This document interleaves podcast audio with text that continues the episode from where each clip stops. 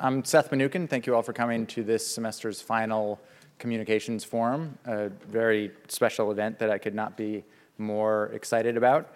Um, the two people who will be here uh, as part of the discussion uh, probably need no introduction, but I'll give a very brief introduction anyway. Um, and then we're structuring tonight's communications forum slightly differently than we often do. Uh, Jeff is going to start out with a very with a brief reading um, from Annihilation. No, from Authority, right? Uh, from uh, from the middle of the three books in the trilogy. Uh, then we will have uh, our discussion, and then we will open it up for your discussion. Um, there are also books on sale, all three books in the trilogy, as well as um, the Area X omnibus, uh, all three books combined into one, um, are on sale from your local independent bookstore, Harvard Bookstore, right outside. Um, so, uh, all the way to my left, uh, Jeff VanderMeer published all three books in the best selling Southern Reach trilogy in 2014. Um, he is a widely acclaimed master and proponent of weird fiction uh, and is the author of a frighteningly large number of books. Um, I actually found it depressingly large. It made me feel like I must be doing something wrong, um, including uh, the best selling uh, City of Saints and Madmen, um, which is one of the foundational works for his ambergris um, uh, world, I guess. Um, he's written uh, about many of the issues contained uh, within the Southern Reach trilogy for publications, including the New York Times um, and the Atlantic, uh, and the movie version um, of the first book in the trilogy, Annihilation, is moving apace with uh, Paramount. Um, Eric Schaller is a professor in biological sciences and the molecular and cellular biology graduate program at Dartmouth. Um, his scientific research focuses on the roles played by plant hormones in their relation to real world agricultural problems, um, such as the control of ripening and senescence. Uh, he is also an artist and has illustrated several of Jeff's works. Um, Jeff and Eric actually met when uh, Eric submitted a, a, piece to an anthology. Is this right? That Jeff rejected. Um, uh, but in rejecting it, in rejecting it, sent it back with copious edits. Um, uh, which uh, is either which is either very very giving or, or, or very obnoxious. I'm not sure one or the other, um, but uh, they, they have collaborated many times over the years, um, and uh, in addition to collaborating with their artwork and, and fiction, um, Eric serves as a uh, sounding board for some of the scientific themes that Jeff writes about. So, without further ado, I will hand it over to Jeff. Good afternoon and evening. Um, First of all, thanks to Seth and to Eric and MIT and for you for coming out. Uh, thanks to uh, Harvard Square for selling the books. The slideshow uh, kind of represents uh, what you might call research for the Southern Reach books. All of the nature slides you're seeing are, are obvious are, are taken by me, and they're places that are either I'm either very familiar with or I visited several times. And uh, one thing I wanted with these books, since they did have nature themes, uh, is to not have any secondhand detail in them. So every nature detail in there is uh, something that I've observed firsthand. Uh, also, for the reading I'm going to do, you can consider what you're seeing to be basically the landscape the two characters are passing through because they're actually like riding in a Jeep, and I'm sparing you all of the description that would normally be in this section. um, some of these might also be considered um, the thoughts and very weird thoughts or ideas uh, that control uh, the main character I'm going to talk about uh, encounters. Now, the Southern Reach trilogy describes the 30 year effort of a secret government agency to figure out the secrets behind Area X, which is an odd, pristine wilderness hidden behind an invisible border that appeared seemingly overnight. And this gave me, although there's a lot of stuff that kind of came to me, came to my subconscious and that is expressed through the text because of my love of particular types of wilderness, there are also some ideas and themes that I explicitly decided to deal with in the books. And one of those was using the uncanny to address ecological issues. Another was to question the rationality of our systems, uh, having existed under the thumb of some of those systems in, in working as a contractor for various state and federal organizations. Um, interrogating the relationship between technology and wisdom or thought. Uh, recently, there was a high level uh, Silicon Valley executive who said that creating AI was, quote, infinitely more difficult than something like creating an ecosystem. And it struck me as a really ignorant thing to say, given that we've never actually built a truly complex ecosystem from scratch. We're continually propping up, preserving, or restoring existing ecosystems. And then also to interrogate the scientific imagination in both a positive and negative way. On the negative side, a senior scientist at SETI recently said in an interview basically that aliens would want to kill us or would want to save us based on his reading of human history. So, how do we get beyond the human gaze uh, in useful ways to imagine kind of a new paradigm on some of these issues? And I also wanted to examine the role of animals in fiction and our view of animals, um, because animals still exist as inert objects in our imaginations in the wider world and in fiction. And so, in a sense, they are lost narratives in a fictional context. So, as I mentioned, strange things are happening in Area X. And after a decade of flat out failure in figuring out what's going on, the Southern, Southern Reach brings in a new director nicknamed Control to clean shop. And as told in the second novel, Authority, Control has to first assess morale, especially of the scientists at the agency, and figure out how to proceed. And so in the excerpt I'm going to read, he's in a Jeep about to go to the invisible border, having a conversation with Cheney, the head of the Southern Reach's uh, science division. And as mentioned, I'm sparing you the physical description, and instead you get this, this lovely uh, overlay in the back. If you quacked like a scientist and waddled like a scientist, soon to non scientists you became the subject under discussion and not a person at all. Some scientists lived within this role, almost embraced it, transformed into walking theses or textbooks. This couldn't be said about Cheney, though, despite lapses into jargon like quantum entanglements. Cheney talking about 30 years of failure.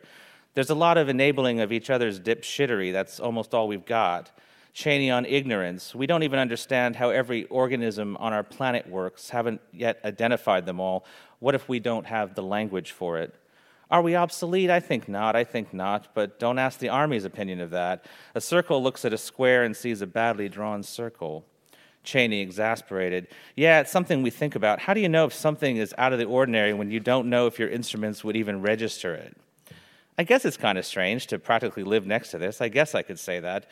But then you go home and you're home. Then just the general babble. Do you know any physics? No, of course you don't. How could you?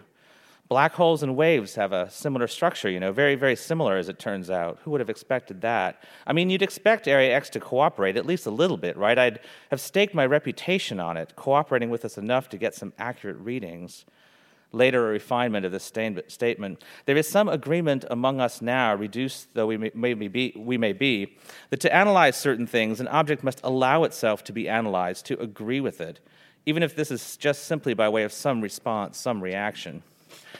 These last two utterances, jostling elbows, Cheney offered up a bit plaintively because, in fact, he had staked his reputation to Area X in the general sense that the Southern Reach had become his career the initial glory of it, of being chosen, and then the constriction of it, like a great snake named Area X, was suffocating him.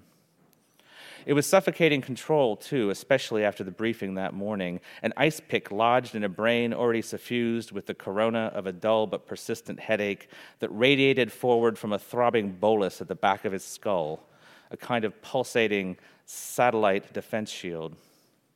He thought of the theories presented to him as slow death by, given the context slow death by aliens, slow death by parallel universe, slow death by malign unknown time traveling force, slow death by invasion from an alternate Earth, slow death by wildly divergent technology or the shadow biosphere or symbiosis or iconography or etymology, death by this and by that, death by indifference and inference. His favorite surface dwelling terrestrial organism previously unknown Hiding where all of these years? In a lake, on a farm, at slots, in a casino? But he recognized his bottled up laughter during the briefing for the onset of hysteria and his cynicism for what it was a defense mechanism so he wouldn't have to think about any of it. Death, too, by arched eyebrow, a fair amount of implied or outright, your theory is ridiculous, unwarranted, useless some of the ghosts of old interdepartmental rivalries resurrected and coming through in odd ways across sentences. He wondered how much fraternization had taken place over the years. If an archaeologist's written wince at an environmental scientist's seemingly reasonable assertion represented a fair opinion or meant he was seeing an endgame playing out, the final consequence of an affair that had occurred 20 years before. So by the time Cheney was throwing words at control, the rumors about Area X had come to seem like schools of the most deadly and yet voluminous jellyfish at the aquarium. As you watched them in their undulating progress, they seemed both real and unreal, framed against the stark blue of the water. How do you feel about all the misinformation given to the expeditions? Control asked Cheney, if only to push back against the flood of Cheneyisms. Cheney's frown made it seem as if Control's question were akin to criticizing the paint job on a car that had been involved in a terrible accident. Was Control a killjoy to want to snuff out Cheney's can do, his can't help it brand of the jowly jovial? But jovial grated on Control most of the time. It had always been a pretext from the high school football team's locker room on, the kind of hearty banter that covered up greater and lesser crimes. It wasn't, isn't really misinformation, Cheney said and then went dark for a moment, searching for words. Possibly he thought it was a test of loyalty or attitude or moral rigor, but he found words soon enough. It's more like creating a story or a narrative to guide them through the narrows, an anchor, a scientific fairy tale. Like a genial lighthouse that distracted them from the horrors of topographical anomalies, a lighthouse that seemed by its very function to provide safety. Maybe Cheney told himself that particular story about the tale, or tale about the story, but Control doubted the director had seen it that way. Jesus, this is a long drive, Cheney said into the silence. And Jesus Christ it was. And rising up through sedimentary levels in Control's mind like a ghostly coelacanth, a former boss asking, Is your house in order? Is your house in order? Tell me, please, is your house in order? Was his house in order? Not until he cornered Cheney. He asked Cheney point blank if he'd ever seen anything unusual lurking in the southern reach. But Cheney flunked the question, replied in a stilted, hurt tone. Well, it's the high ceilings, isn't it? Makes you see things aren't there. Makes the things you do see look like other things. A bird can be a bat. A bat can be a piece of floating plastic bag, way of the world to see things as other things. Bird leaves, bat birds, shadows made of lights, sounds that are incidental but seem more significant. It's never going to seem any different wherever you go. A bird can be a bat. A bat can be a piece of floating plastic bag, but could it? Thank you.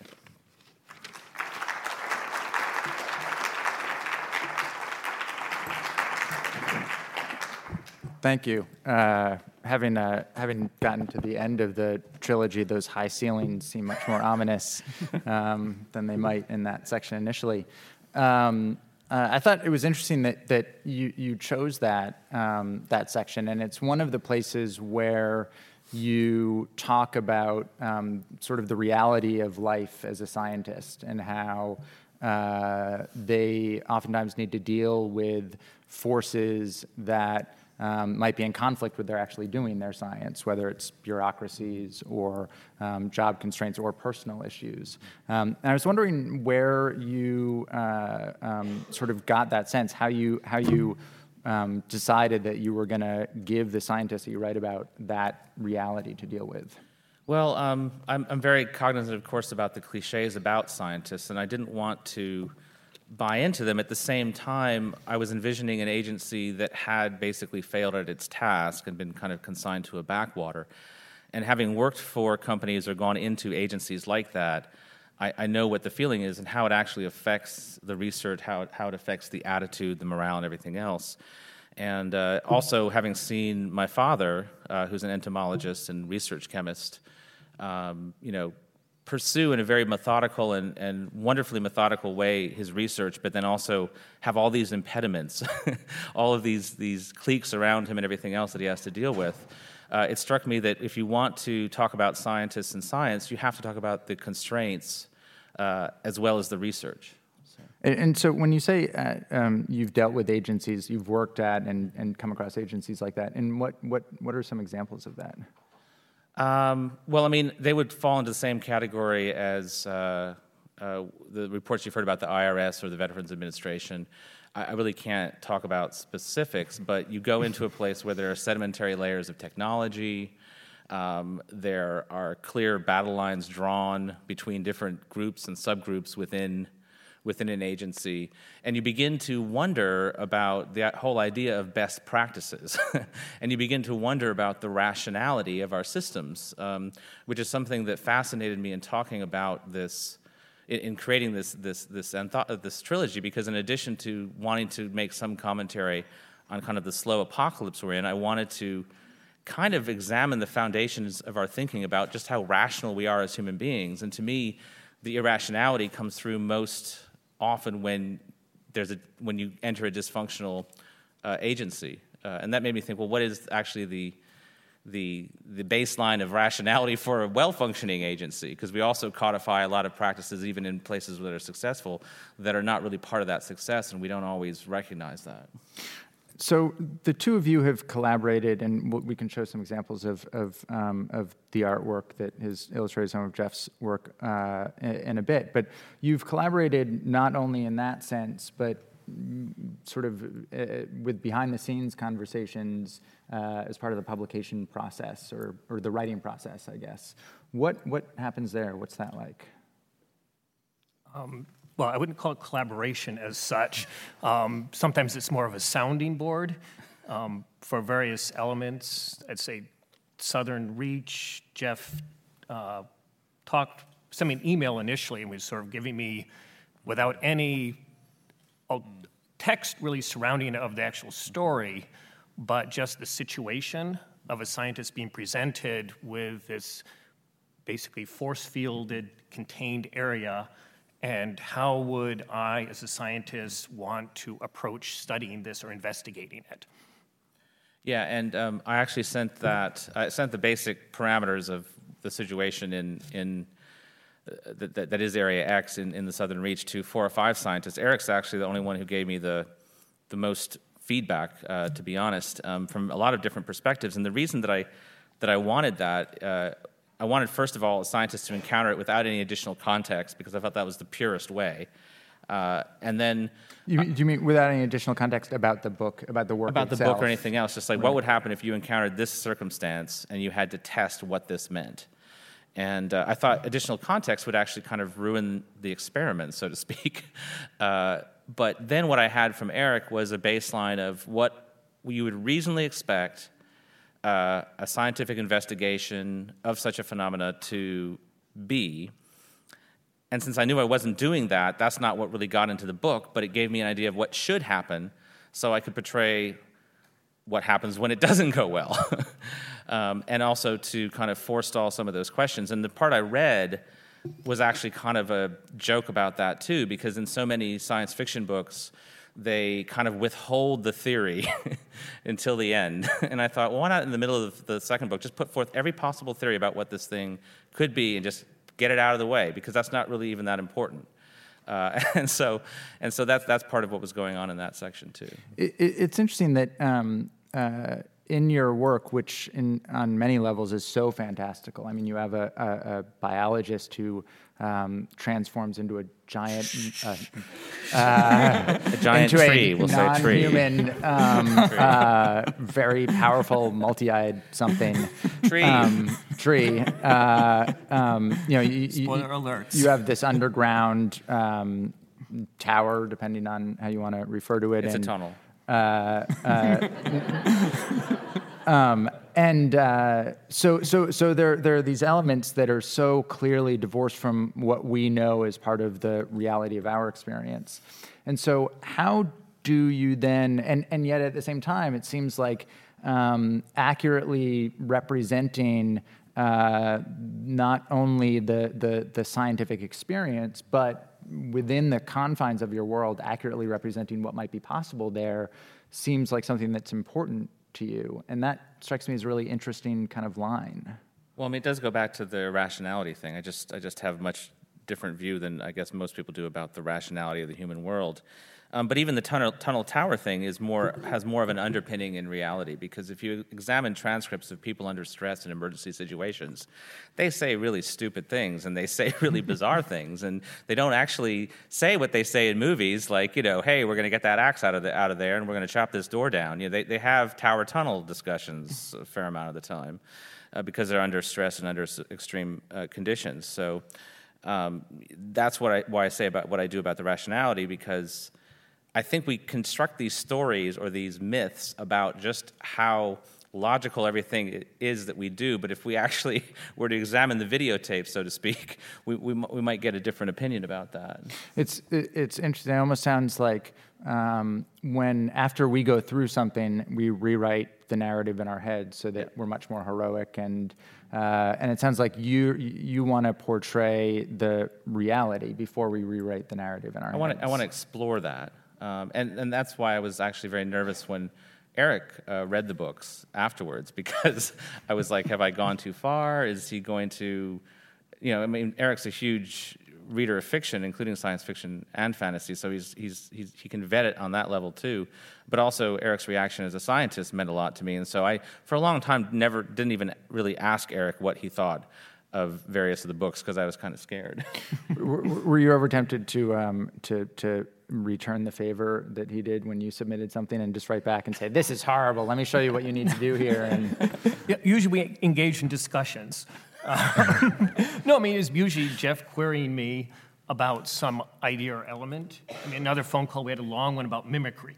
Oh, right. I forgot about that. So, yeah, yeah. Mimicry in, in, yeah. in, in, the biological world. Yeah, yeah which is right. also, yeah, which is right. a huge thing. And there's actually all kinds of Easter eggs about that in, in the whole whole series. Now I need to reread the whole. That's great. Mm-hmm. But what did you think? I mean, what, you know, were, were, there things that jumped, jumped out at you as, as something that was not an acceptable, you know? Well, well when I, terms of science fiction, I'm usually not, I'm only usually judging science if in some ways the fiction is interrogating the science. Mm. So if basically if I see they're really misusing science when they want to say something about the science. Mm. What's an example of that? uh, well, I'll, I'll, give two areas that I think, well, I'll mention Kim Stanley Robinson, I think, does a terrific job in how he incorporates science into his science fiction. Um, the, he, he wrote 2312, which came and, out. And a whole bunch of California yeah. trilogy. Right and he does a very strong ecological basis to his uh, science fiction. Um, the pet peeve I have is what I always bring up is Paolo Bacigalupi's The Wind-Up Girl, which in many ways is about genetics and how potential dangers of genetic engineering. But on the other hand, he consistently makes mistakes in sort of his creations. Um, I mean, the pet example I use, and actually pet's a good choice of words, is he uh, has what he calls the Cheshires in it. Right. In which he comes up with, to my mind, a brilliant visual idea is that there's these cats that by genetic engineering can become basically transparent or blend in by camouflage like a chameleon into the landscape. Um, but then he, which is serving the idea, we won't get into all the science how difficult that is. Um, but again, it was a brilliant visual idea. But then he says something which doesn't make any sense at all. Is he first he says there's basically about a dozen of these were made by some business executive as party favors for his uh, daughter and some mm-hmm. friends. So basically, you get a dozen of these genetically modified cats, and then he says within 20 years, no real cats existed. That somehow these invisible cats had taken over, had taken out millions of other cats, when there's actually no basis for them even like seeking out other cats to kill them. Mm-hmm. And even if they were bent on destruction of every other cat in the world, in one generation, you cannot do that. um, that's it, that's, and that's what you couldn't get past. That, yeah, that part, well, yeah. That so you were fine with the Cheshire Cat as it existed well, by there's itself. other there's other scientific problems with that. We won't get into that. um, no, it's what I also talk about with other friends. It's yeah. the idea of coherence of technology. Right. So again, if you're yeah. thinking of, and I think mundane fiction or near future world fiction is some of the hardest to pull off in that respect, because you really are bounded by the science of today and extrapolating forward. Um, so in one case, say the Cheshires are really a tremendously difficult genetic feat. So once you postulate their existence, you have to say that rest of genetic science is at equal caliber. Right. And in that You- case, it So, is so- so you can't have that and then have everything else exist as at- at today's. much, at is- much chea- ch- cheaper level. I mean, Right, right now, we can right. sequence the human genome for a couple thousand dollars. Right. So in the near future, you're looking at $100 per genome. So you have to be able to assume at that level of technology. And, and that's definitely not the level of detail that I was working at in the Southern Region. So, um, although I will say that uh, I'm aware of certain simplifications that could be seen as negative. Like, for example, because I was layering, layer, layering in so much other stuff, I decided to just totally not deal with the, the role that corporations have in the environment and everything else. I basically let the government stand in for that, and I had to do that because I was juggling too many elements for that to, to work. But you could say that that means that the Southern Reach is a form of escapism because it's not dealing with that issue. Um, and then there were other ways, and I was just re- reacting. I, the Cheshire Cat thing m- m- struck me as funny because a lot of the things in the Southern Reach are reactions to another kind of form of misrepresentation or, or counterfactual information, and that is descriptions of animals. And so, in what I read about the bats looking like plastic bags, that was kind of also a sarcastic comment on a novel I'd read the year before, where someone kept describing vultures as looking like plastic bags as they were, you know, flying around, which struck me as a really stupid thing to say. And and um, and another one where uh, another novel where porcupines uh, basically chase people around, uh, which doesn't really happen, and things like that. So um, so there's Right, some some things right. pushing back against uh, you know. I'll interject one thing here. yeah. So my wife, Paulette, and I, when we drive along, we tend to count hawks. Uh-huh. We also count what we call roosting bags Mm-hmm. in trees. Okay, but you, you do differentiate between You them. do find bags and trees all the time. But, but so, so, so, so the idea that a porcupine would chase a human bothers you, but the idea that you could um, run into an invisible force field and then disappear instantaneously is acceptable. They bother me in different ways. Um, Right. right. All right. Um, eh, so, so you, you said that um, uh, because you don't deal with corporations, that one could accuse uh, Southern Reach as being a form of escapism, Yeah. which struck me as an interesting choice of words because, in some ways, um, that's a very fundamental uh, uh, um, function that fiction serves, that, that literature and art serve as, as um, both as a way for us to interrogate the world around us, um, interrogate our own relationship, but also to escape from the world around us. Well, I'm kind of a grumpy curmudgeon on this subject, I'm afraid, because I'm, I'm really sick of uh, near future novels set like 30 years from now, where all but 2% of the population is gone and there's like some weird cloud formations, but otherwise everything's fine in terms of global warming. Um, and I find, I, I- just feel like this is the kind of, ex- fiction that's going to go extinct, whether it's, uh, you know, whether you like escapism or not, you know, literally in the next 15 years, because there's, there's something about, I just, I just rebel against escapism about a subject that's that we're in the middle of and that is that is that is so important. And it's not that i think that it can only be dealt with in a serious way but i do think that if you, you do have at this point a responsibility to even if you're writing something surreal have some kind of logic and some kind of level of detail that's real some some form of realism So if you're if you're writing a space opera, that's one thing. But if you're writing about an Earth and the way that it's been affected by forces that are in play now, global warming, extinction events, et cetera, there's a different obligation. I, I think so, and, and, and, and I'm perfectly fine with someone saying that, that, that they think that I'm a little bit too uh, um too much, uh, j- j- just being too, too uh, I don't know what the word is about that, evangelical about it, which uh, is a word I hate. But um, but I think I, th- I think it's just that I don't see the I don't see certain novels as displaying any thought about the issue. If they thought about it and that their, their, their stance was to not deal with it. But in fact, it just seems like it's not being thought of at all. And then, you know, you look to books like Submergence by J.G., uh, by, I can't remember his first name, but Ledgard, um, which is not a science fiction book, Right. uh, but has a lot of science in it, uh, deep sea science and whatnot, that to me feels more like a book of the times than some science fiction I've read on the subject. So, On, on, on, on what subject? on the subject of global warming Right, and right, the slow apocalypse. Right. So, so you're, you're, you're, you're both readers, um, avid readers of, uh, of fiction, um, of science fiction, and fantasy. Um, and uh, the, the issue of near future fiction has come up a lot.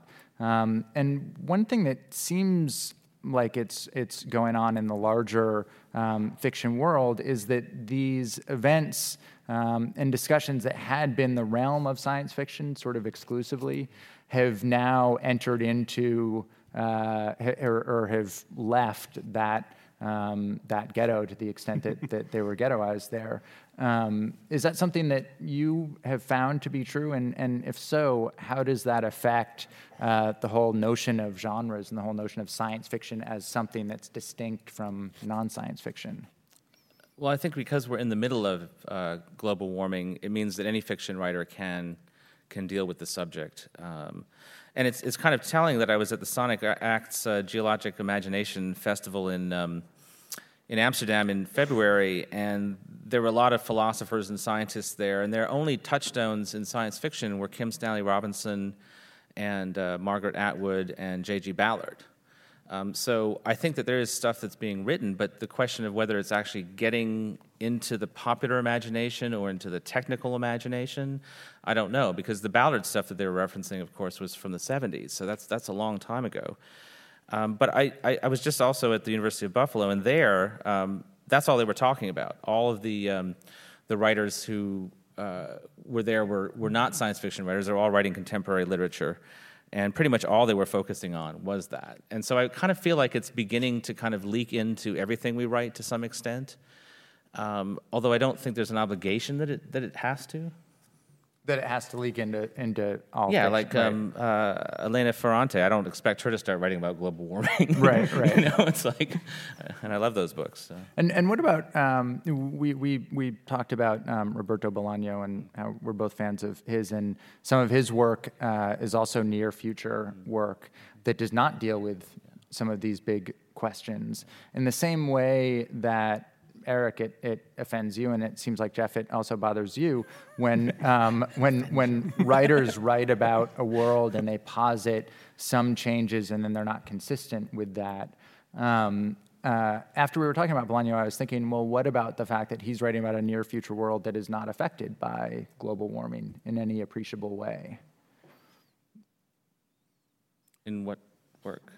Utter silence. um, uh, uh, so, in, in, in the same way that you seem to feel that there's an obligation if you're dealing with the near future and with global warming, you need to deal with it consistently.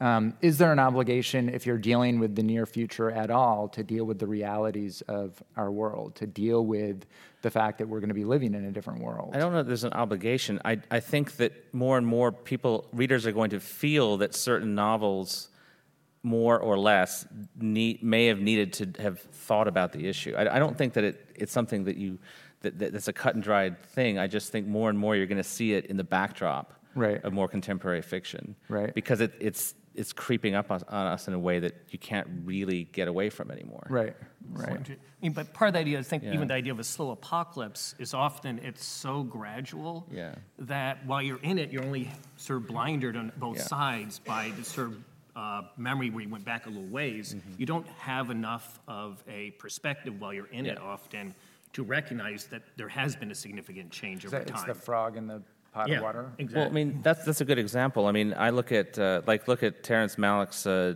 New World movie. Um, if that was an accurate movie, it would just be teeming with wildlife. um, but we pretend that it's an accurate movie um, because it reflects the landscape that you know he shot it now. he couldn't go back in time and, and fill the entire you know uh, shots with with uh, a lot more wildlife. But in actual fact, if you look at any first uh, you know actual eyewitness accounts from back then, um, it would have been a different landscape you would have been looking at. And so we kind of trick ourselves, like you were saying, into the idea that it was always like this. Um, uh, uh, I want, I want to, I do want to get into the your, your artwork in a second. So, um, but before we do that, uh, one thing that uh, that I felt like came up in the trilogy was um, was a sort of attack on this notion that we've discovered what there is to discover about our world, that we have um, sort of uh, mastered, at least in knowledge, the world in which we live in. Um, uh, and when we were talking before this, you, you said that one of the reasons why you were attacking that was because it gives people the idea that we have more control over our environment than we than we do. Um, that struck me as very interesting because your fiction, um, uh, you know, talking about this, talking about the ambergris books, mm-hmm. um, you actually do have total control over your worlds. You create.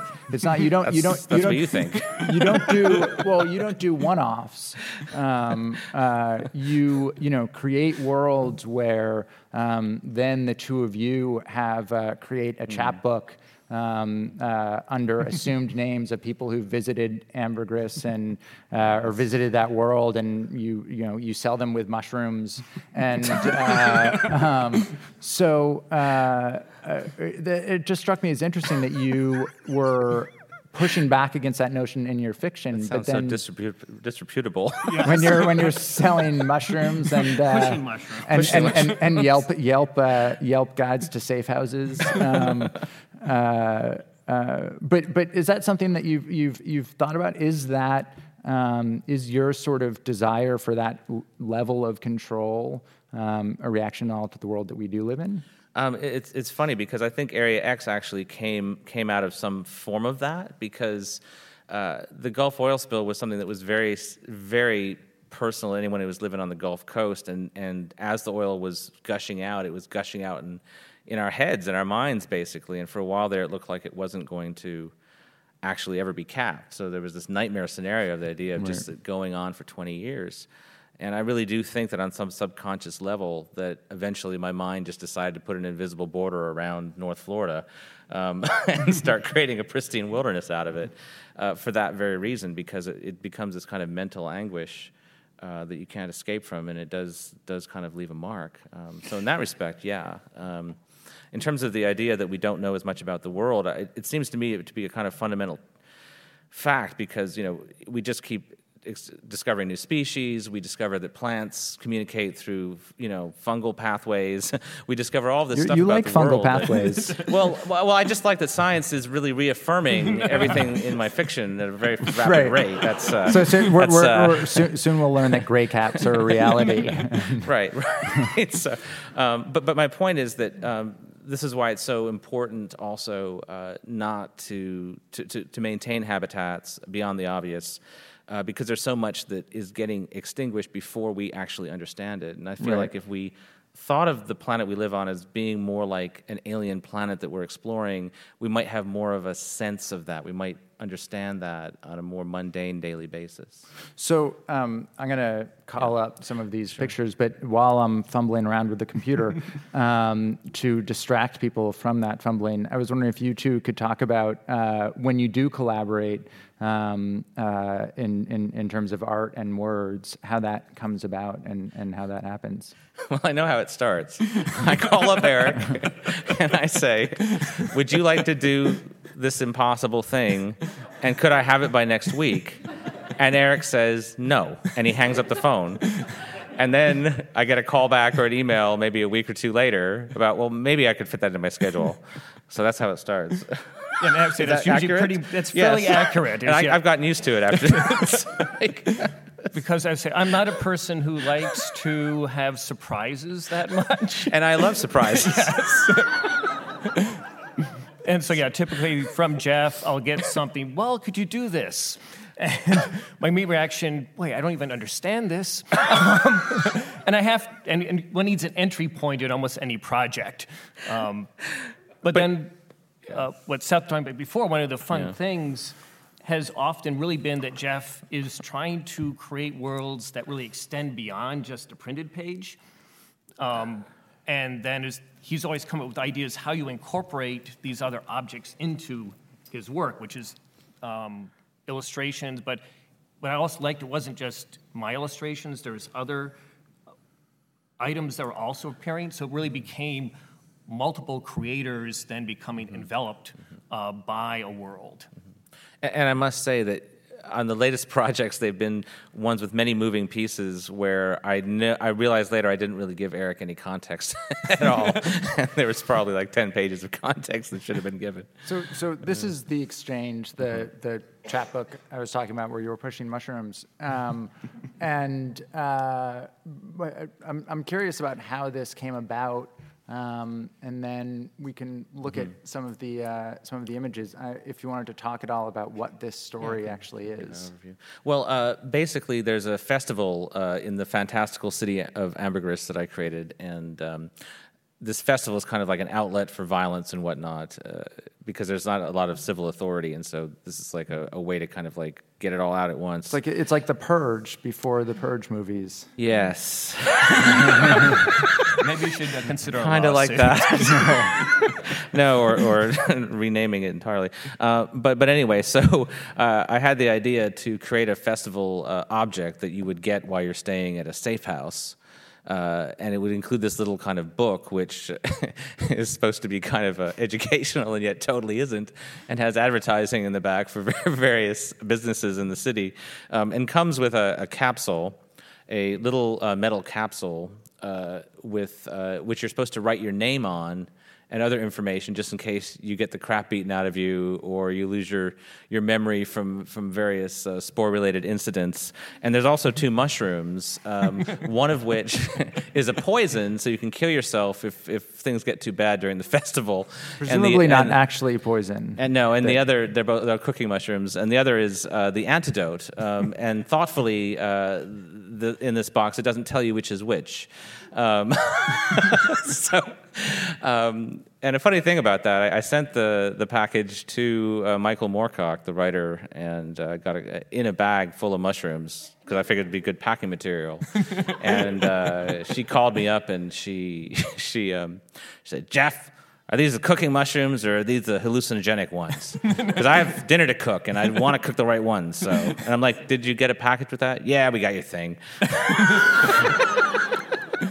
It's very. It's quite difficult to get a copy of this. That's not what her these voice days. sounds like, by the way. I'll also interject a bit here. Again, in terms of this project, so initially it was just to do a chapbook. Oh, But that's then right. Jeff, again, sort of wants to build the world bigger and bigger around the piece. So then it was then actually creating this whole body of effects that come with it, and then basically creating an artifact of this fictional world, or theoretically fictional. And is this is this illustration? I don't know if you can see that. Is that from uh, is that from the exchange or is that from City of City of That's also City of Saints the, and yeah. Madmen? And what is that that we're seeing there? Yes, why don't you explain yourself, Eric? Because I don't even know what that is. Bird Mask figuring a lot of uh, the festival things of Jeff's.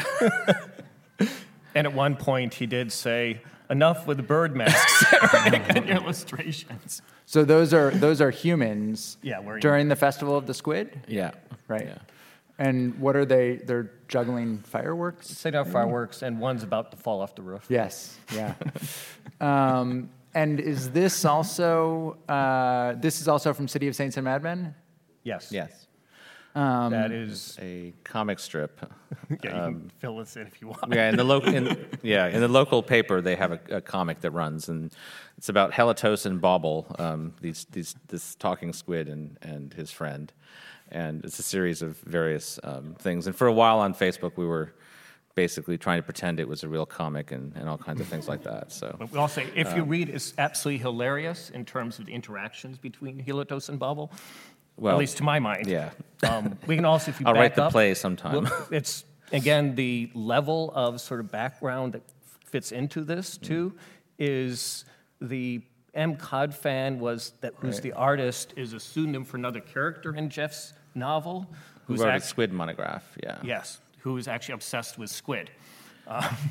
And So it's uh, a pseudonym for you as a it's a it's a pseudonym for another character, which is a pseudonym for you. And, and the actual um, squid monograph is an actual scientific monograph about this imaginary squid that is also hiding a murder plot or a murder story that the scientist is trying to confess, confess to something. Um, and the weirdest thing is, I sent this story around to various magazines, uh, and they all rejected it, saying they already had something just like it, which I refused, refused, refused to believe that that was true.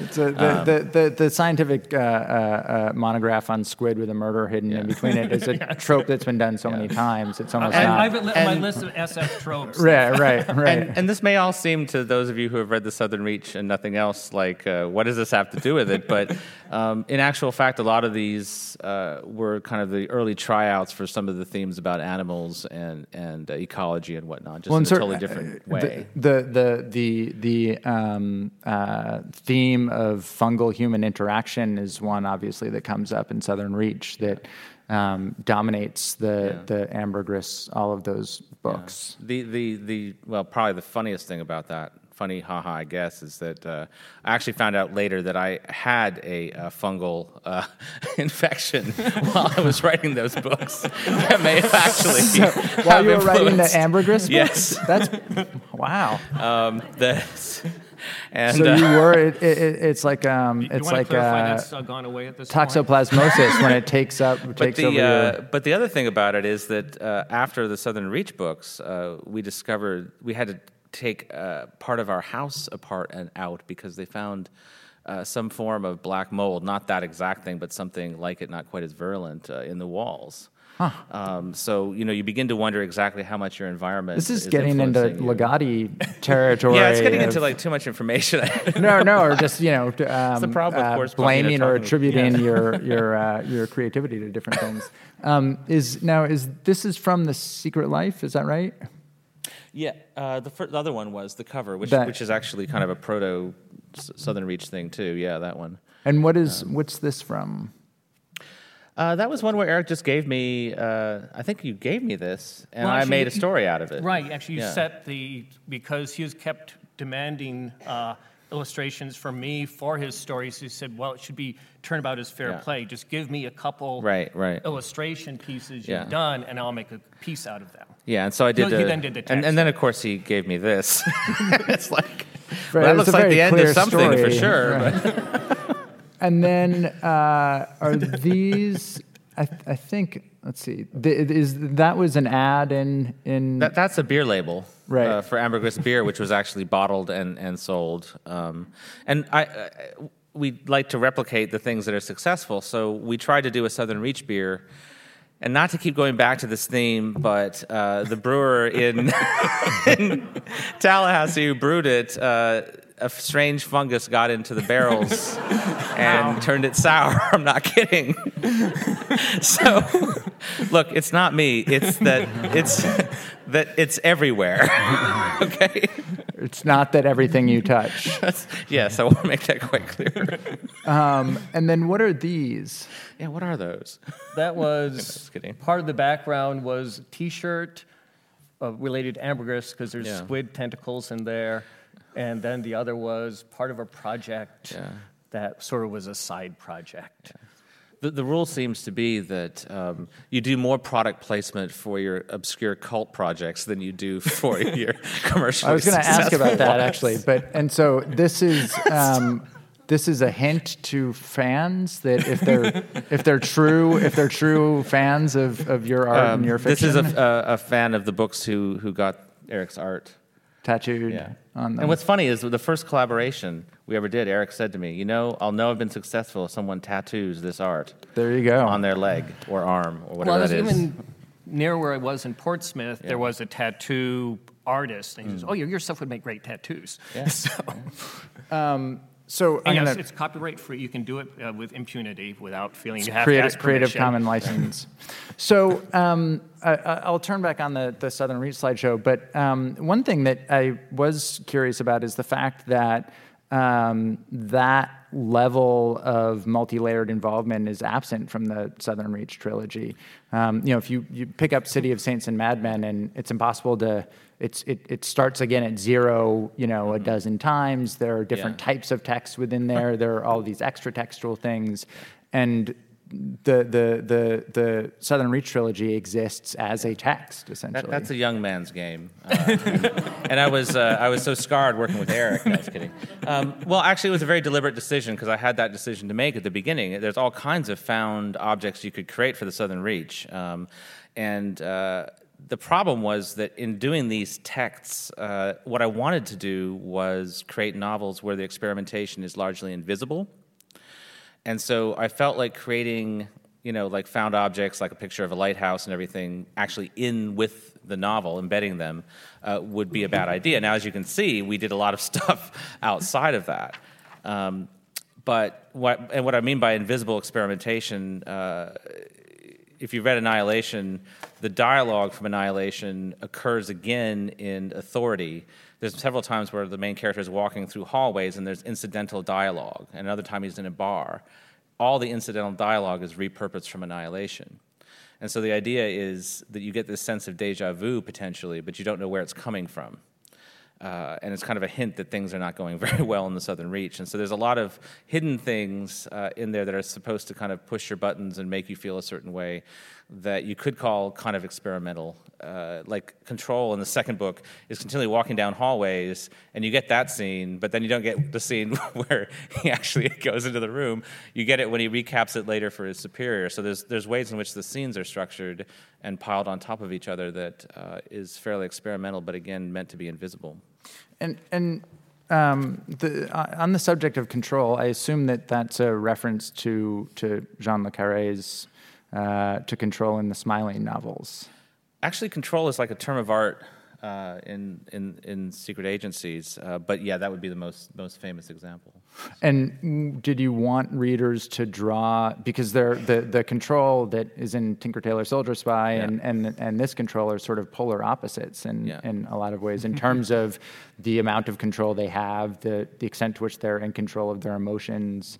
Um, what were you trying to do? I wanted them. I wanted, uh, and I went back and forth on whether to use that, and then finally the character just basically told me that that's what he was going to do. Um, He was going to be yeah, he was going to be control. So I, I ceded control to control, and uh, but basically I did want readers to read that book that way. I wanted them to read it like a slow burn espionage novel, except with the bureaucracy replacing some of the espionage parts. the the the the um, authority. Yes, authority. Right, right. Uh, and and uh, the only thing I regret about Authority is that the publisher didn't put on the outside something about absurdist dark humor because for readers who are coming from Annihilation, I've, a certain portion of them maybe didn't see the dark humor of some of the stuff because they weren't they weren't looking for it. They weren't Right. expecting it. So. Right, right. Um, before I open it up, there are a couple of things I, I want to touch on. Uh, I, these out here are, um, this is Finch, one of the books in your Ambergris um, series. Um, but then this is Wonder Book, uh, and the subtitle is An Illustrated Guide to Creating Imaginative Fiction. Um, and this is the Steampunk User's Manual. Um, it, it, it, it and when when one looks at the totality of what you've published, um, you seem to have a deep engagement with uh, nurturing creativity in other writers. Um, uh, and I was wondering if you could talk about that and whether you viewed that as an essential part of the writer's role in society. Um, well, I must say also, I've become not just because Eric's a great artist, but also superstitious about not having him in projects. So he's in all of those projects as well. Which I did not even know. but but um, so what does that say? He's not in the Southern Reach. His art is. but he is because I consulted. him. Right, right, right, right. Okay, right. I would also say our Cheney is obviously named after our good friend Matt Cheney. I, uh, I think he probably hopes not, but I actually debated not uh, not using that name because I Because I of knew- Matt or because of Dick? because Matt. right. I don't I don't think about the other one. um, uh, no, but getting back to the idea of collaboration, um, growing up, for some reason, I always had the idea that a writer was a person of letters, somebody who did all kinds of things and all kinds of projects. And uh, I started out writing poetry. I started out editing literary magazines before I moved on to fiction. And it's always just seemed kind of natural to operate as kind of a, a part of a community and to express that through these books. And two of the other guiding principles that uh, me and my wife have had, like in editing anthologies and working on these books, is to kind of heal that divide between genre and mainstream. Because there's tons of fantastical literature on the mainstream side, and there's there's tons of stuff that's more realistic on the genre side, and there's often very arbitrary reasons why these things are separated. And so in all of our projects, it's not just community; it's also bringing together and kind of repatriating things that belong together. Even in Wonder Book, uh, even in the Steampunk User's Manual, although that's a more uh, specific topic.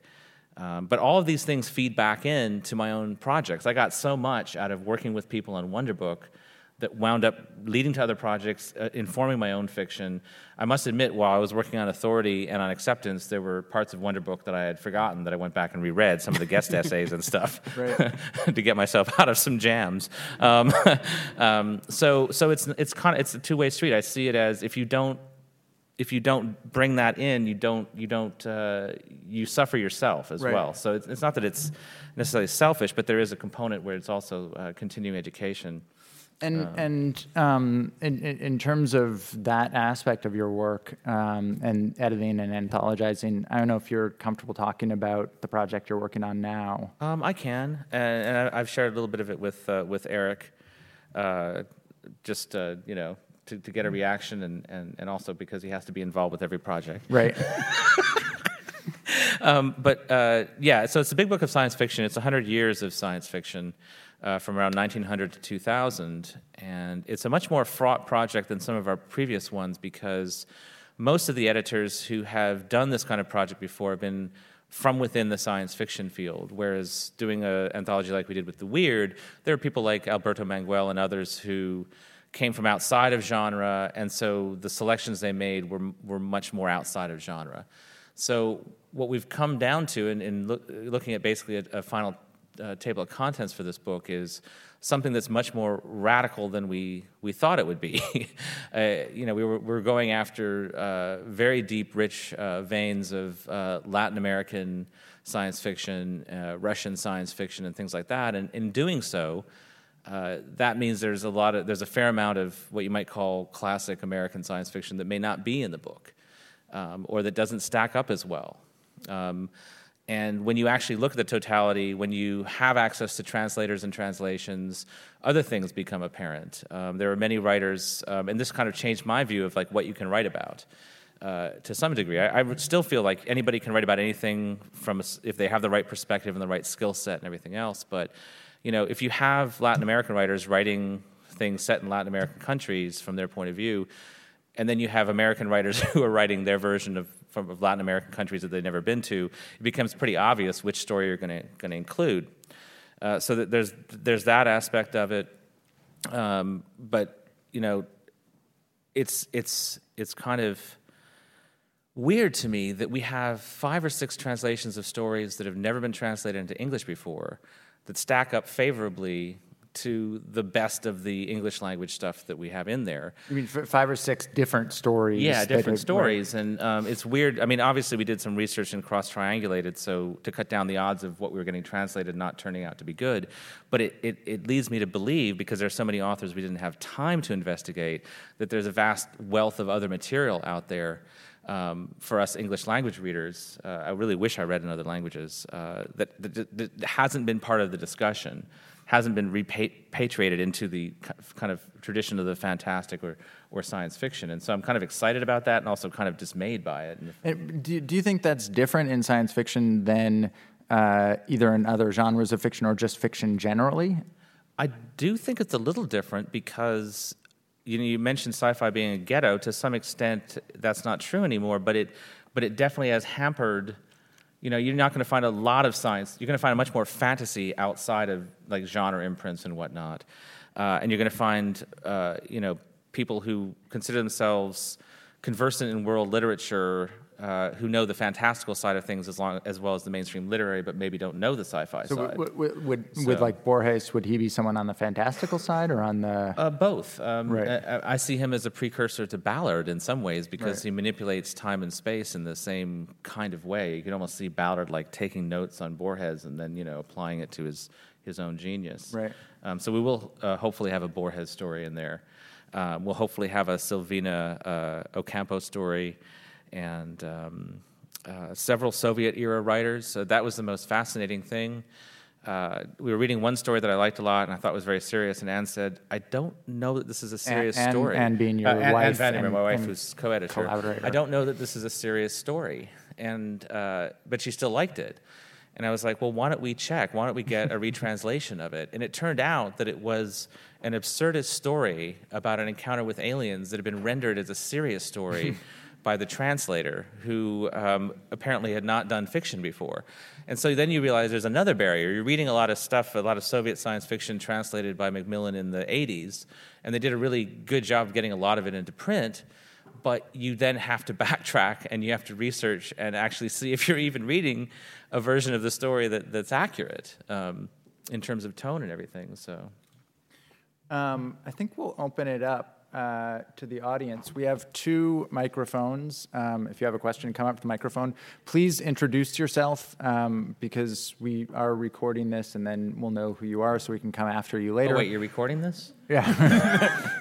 um, uh, but yeah, make your way up to one of the microphones.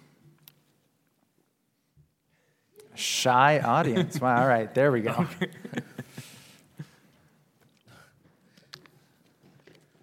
Uh, my name is Oh, Dan Schmidt, and I've uh, been a fan of Jeff's work for a while. And I was very ambivalent uh, reading the Southern Reach books uh, because I both uh, desperately wanted all these mysteries to be explained, and I also really liked them being mysteries and wanted them to stay mysteries. And I was wondering how you chose how much to reveal, and were there things that you vacillated about whether they should be explained in the end or not?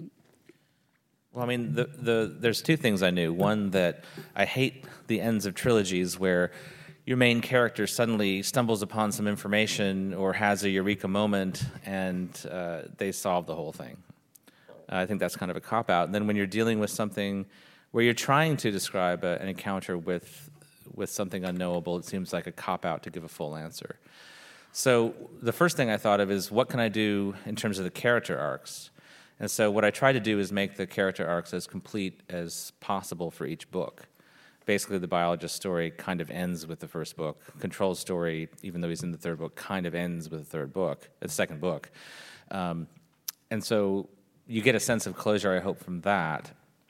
Um, but I did go back and forth on it. I had several different layers of reveal, and I just trusted my editor at FSG to, to, to tell me what made the most sense.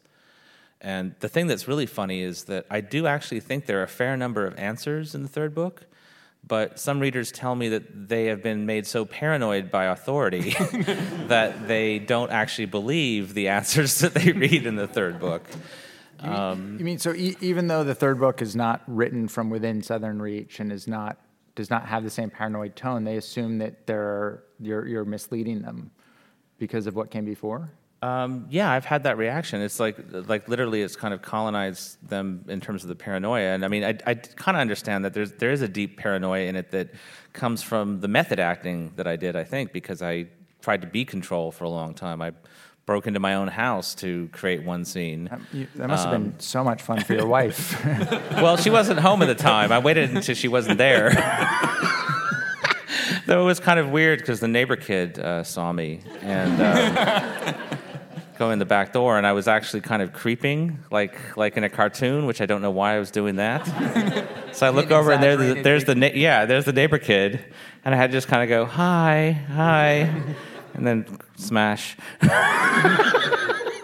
But it saved me a whole week uh, breaking into my own house as opposed to trying to imagine breaking into someone's house. what did that insurance claim look like? But yeah, so um, so so that's that's yeah. I'll also add, I- the, an- the way answers are given in the third book is not a traditional science fiction method. So it's not like mm. an info dump.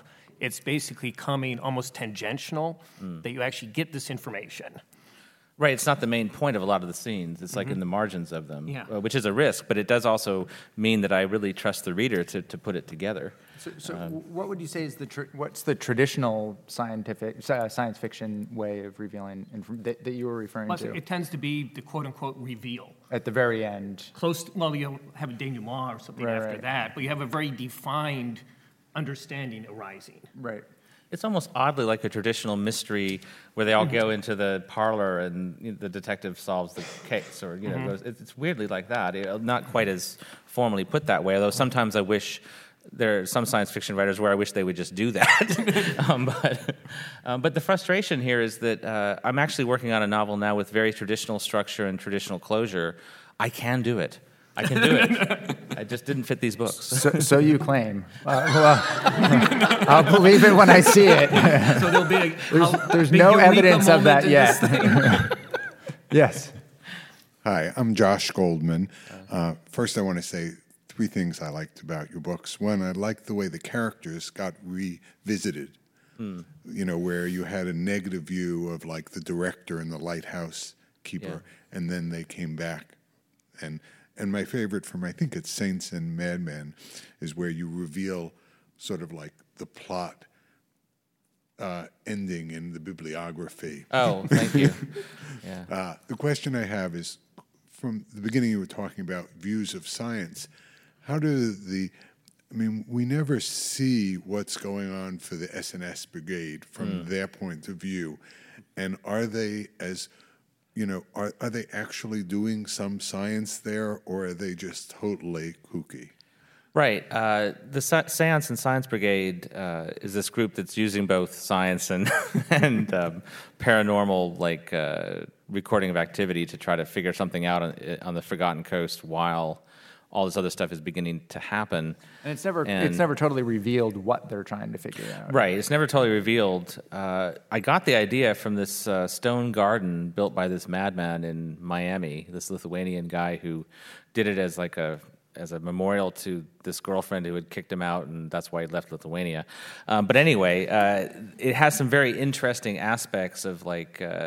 During eclipses and stuff, the way the the the, the, the uh, thing is set up, it kind of shows some kind of knowledge of like constellations and all kinds of things. But anyway, when I went there, there was one group of, of physicists taking readings, and there was one group of psychics taking readings. And I thought that was so interesting that I would file that away. Um, and like, where do those two things uh, meet? You know, and, and that, that I thought would be an interesting way to also talk about uh, pseudoscience. But it's true that I, I didn't quite tell you what they were doing. I'm working on, and I think that's probably because I, I'm working on a novella right now that's set like a day or two before Area X gets created, and really totally uh, uh, involves the, the, the SNS brigade. Uh, not only that, but I could totally see doing a separate, longer piece just just on them because Just on the SNS fascinating. brigade. Yeah. Right. Yeah. Very much enjoyed the Southern Reach. Uh, marvelously creepy. My question is, uh, third book called Acceptance. Uh, it seems to be so much thematically uh, with all the characters about um, not exactly grief, but uh, regrets, things they would have done differently, wished had turned out differently, didn't, changes that are out of their control. Um, I'm wondering if you were uh, going through any kind of either personal or societal level grieving process during writing the novel.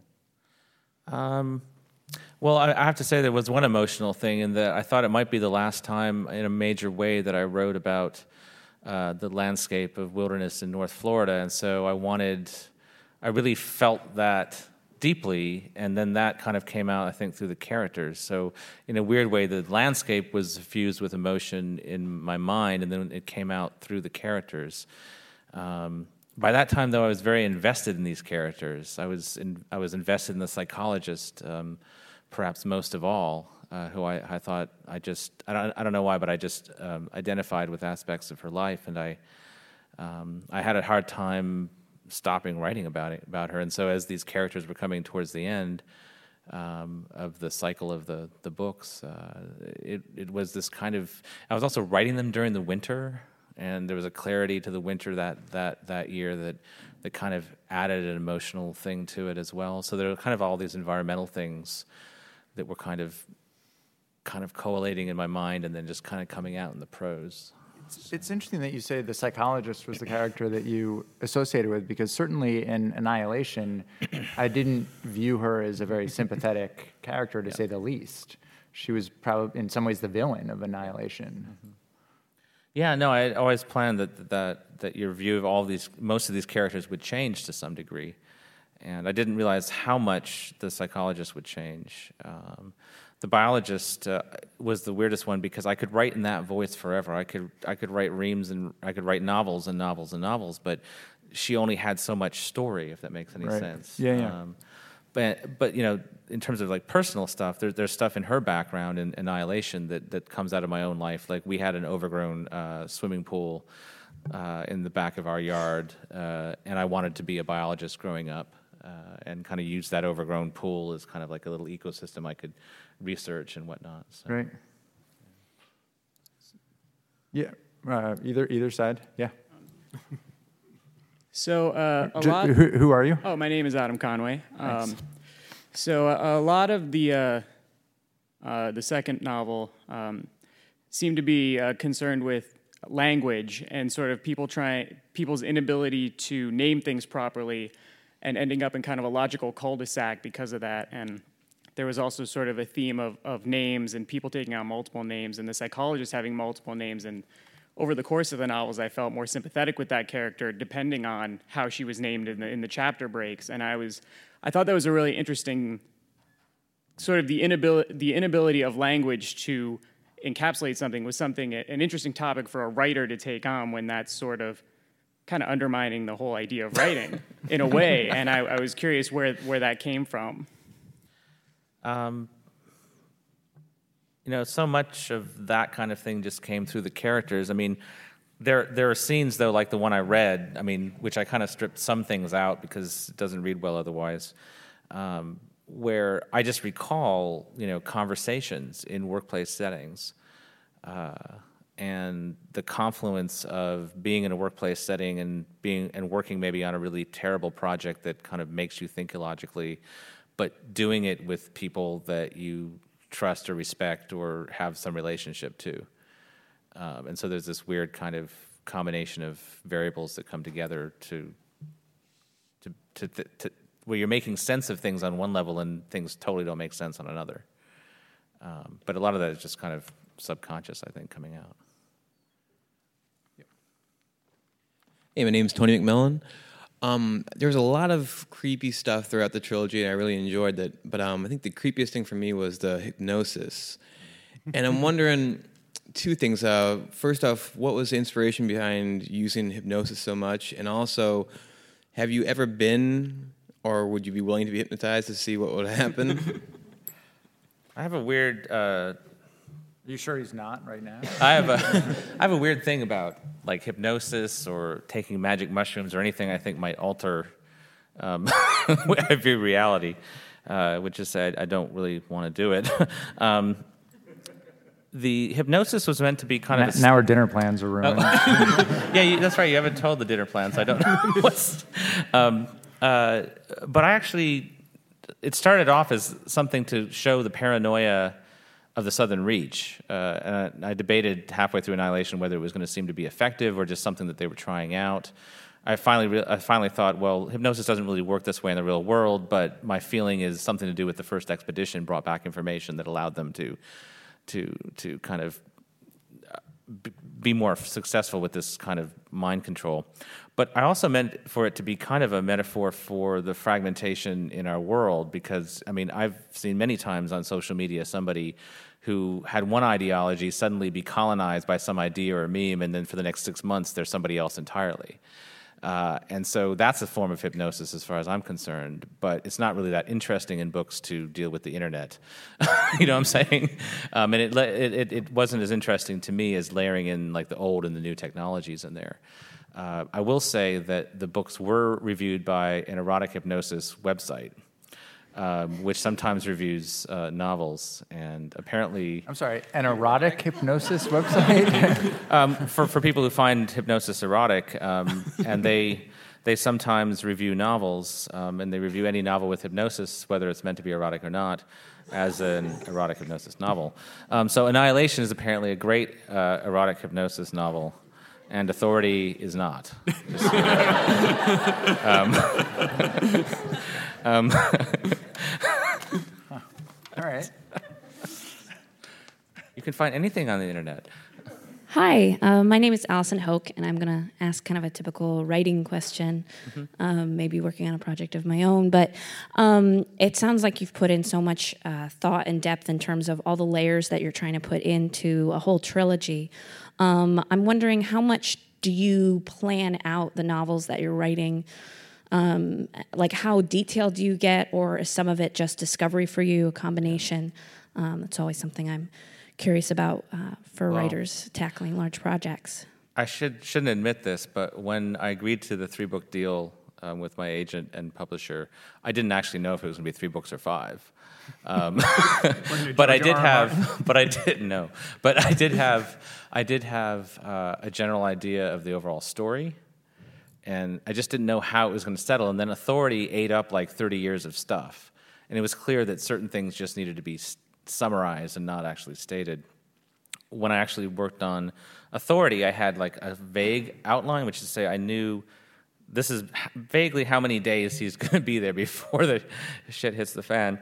Um, and this is vaguely what he would have to do as new director coming in, whether I'm going to dramatize all those scenes or not. I knew this is kind of the procedure you'd have if you had a new director coming into a place. So those are basically my scenes, um, or some version of those. Uh, and so then I, I started editing those to like, these are the scenes I actually need.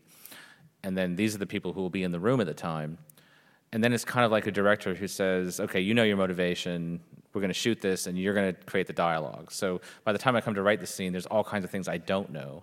And especially with a bureaucratic novel like that, um, there's all kinds of things that changed as I was writing the scenes because there's something about the layered bureaucracy of that place that was actually kind of like twisting everything as I wrote it. Um, in fact, there was one point where I was sitting in a coffee shop, and uh, this guy came up to me, and the guy he was with um, who I also knew for some reason didn't want to speak to me, but I'd seen them up paying at the counter. So he came up to me. The other guy went behind on the balcony. And I just kept writing while this guy is talking to me. And I used that as, as part of a scene involving Whitby that later changed. Um, so sometimes things in your environment um, just kind of, just kind of, you know, if it's the right kind of novel and it changes it as it goes along. So you have to leave enough room in there and enough, uh, enough chance for unexpected life but you have to have, uh, I at least have to have some kind of structure to, to, to, to work from to begin with. I don't know if that helps. T- talking about when you signed the three book deal, one of the really unusual things about Southern Reach is that it was three separate books published in one calendar year, which um, uh, you know a lot of publishers would be wary of doing. Um, I'm curious about how that came about and whether you and FSG were sort of confident all the way through that that, that was the right way to handle this. And also to, to, to publish, uh, you know, the first time this came out in hardcover was after all three mm-hmm. paperbacks mm-hmm. were published, which is also obviously unusual.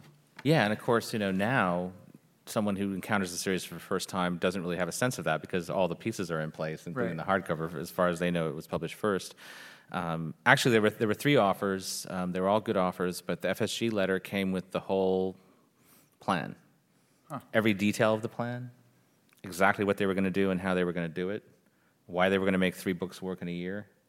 Uh, it was the most brilliant offer letter that I've ever received. I mean, I just looked at it and it was like there was a glow coming off of it, like I was in a David Lynch movie or something, but a, but you know, a, an upbeat one. Sure. And, uh, and uh, all of those upbeat David Lynch movies. Um, you sure there wasn't some form of hypnosis? Yeah. And they, oh, there definitely was. It was like FSG. No, um, but um, um, but they they the main thing is follow through. Um, they committed to following through on these things. I'm, I'm fairly sure that even if the first one had tanked, they would have been working just as hard for the second and the third. And thankfully, they didn't, and they had traction. But um, but they they did just so many smart things. They had like internet magicians behind the scenes. They had, I mean, they did so many things that you didn't even see that kind of affected how people saw the books and whatnot. Like, like what type of thing? I don't really want to go into details, uh, but but let's just say that they're very savvy. So. so, so am I am I remembering correctly? It was February, May, and November. Is that right? Mm, September, yeah. September. Yeah. So, um, was there a moment after uh, Annihilation was published in February where you sort of felt like you were on the edge of a cliff and holy shit, like the next two books might totally fail if this one doesn't work? Well, usually what happens, the second book in a trilogy, even if the first one has been successful, is susceptible because it is the middle book. It's not going to provide all the answers. And if it comes out a year after the first book, um, the whole publishing landscape kind of changed. So I was, I, I was actually fairly happy after Annihilation came out and did well uh, because I thought, wow, Authority actually has a chance. Probably it's going to get dinged a little bit, but we'll still have momentum going into the into the fall. and I had committed to touring behind all of these, and they had committed to sending me out on tour. So I, I spent five and a half months on the road last year. Um, So three separate tours. uh, more like four or five. Um, I mean, because there were different literary festivals and things that were like in between books and, and whatnot. And what, what was the, what, or was there any drop off in sales between the first, second, and third? Um, well, there's always going to be a little bit because there's going to be people who there's some people who think Annihilation stands on its own. They don't really want to know. There are those who, who read Annihilation and want to read further, and then there are those who absolutely hate Annihilation and never want to see right. my name ever again. um, and so, actually, for a while at the very beginning, when I was still reading Amazon reviews, it would be like five stars. Oh, it's a brilliant classic based on Lovecraft. No, it's not based on Lovecraft, you bastard. And uh, then one, and then one star. Hope he burns in hell and all of his things with him. Um, and it just go back and forth like that. It was literally it was so weird. There were like no three star reviews. It was just like one star, five star, one star, five star. And gradually the five star reviews were beating out the one star reviews. And then after a while, I got too scarred to take keep track of it anymore.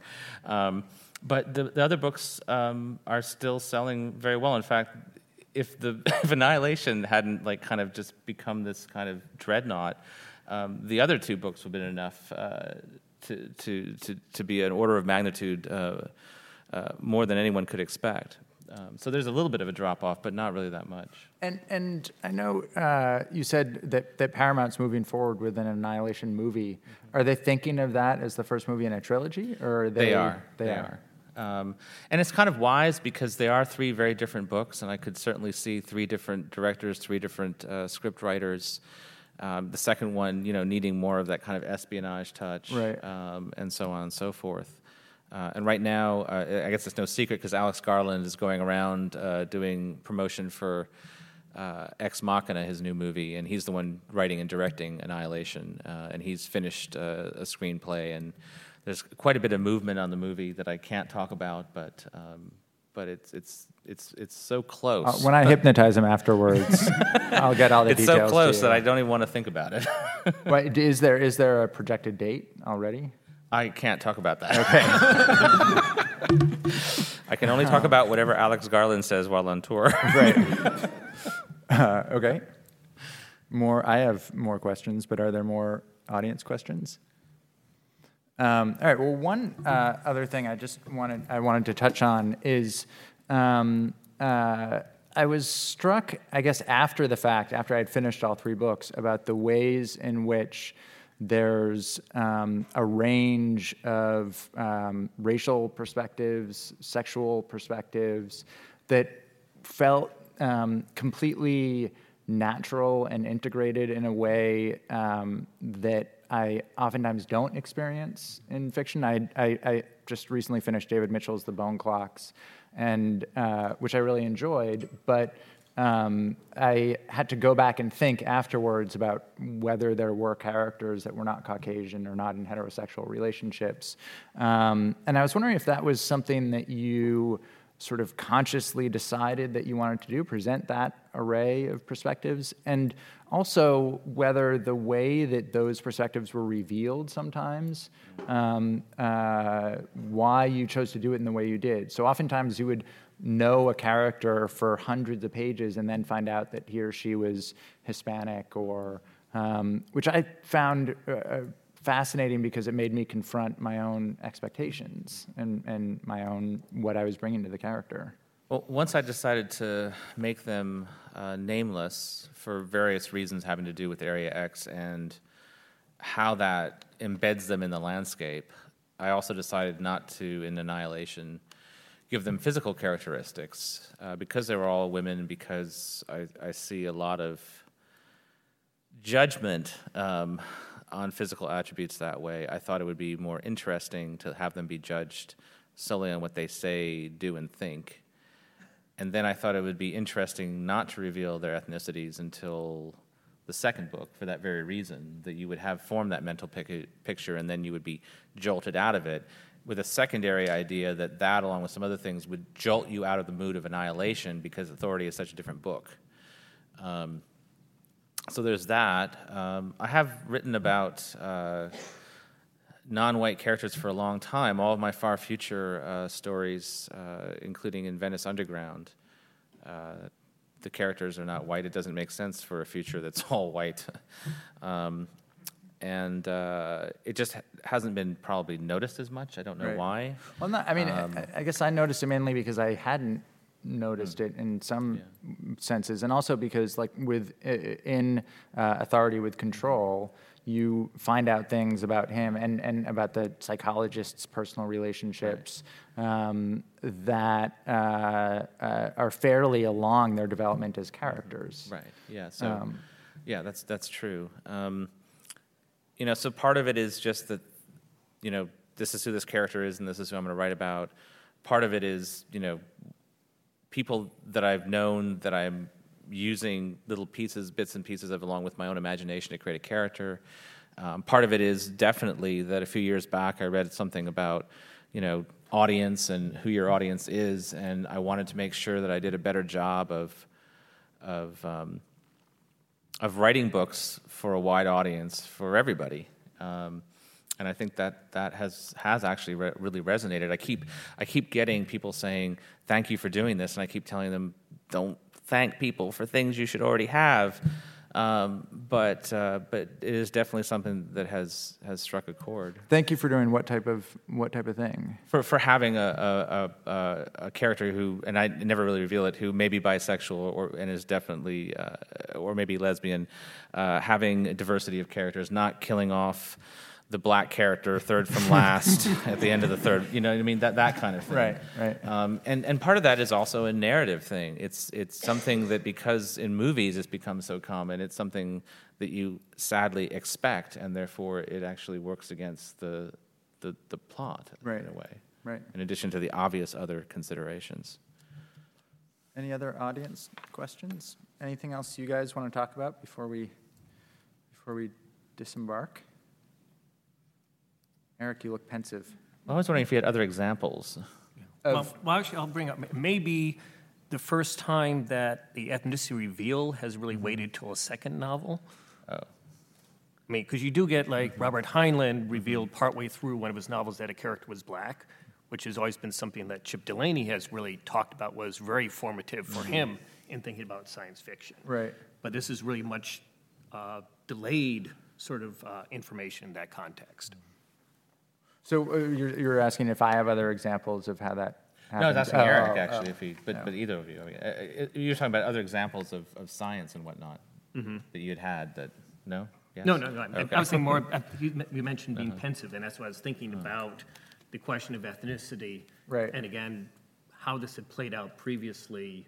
In novels. science fiction more Or, generally. or novels in general, too. I mean, that's, I think, a question that cuts across any genre. Right. But you know, there are there are ways of of writing these characters in other ways that I couldn't possibly um, write them.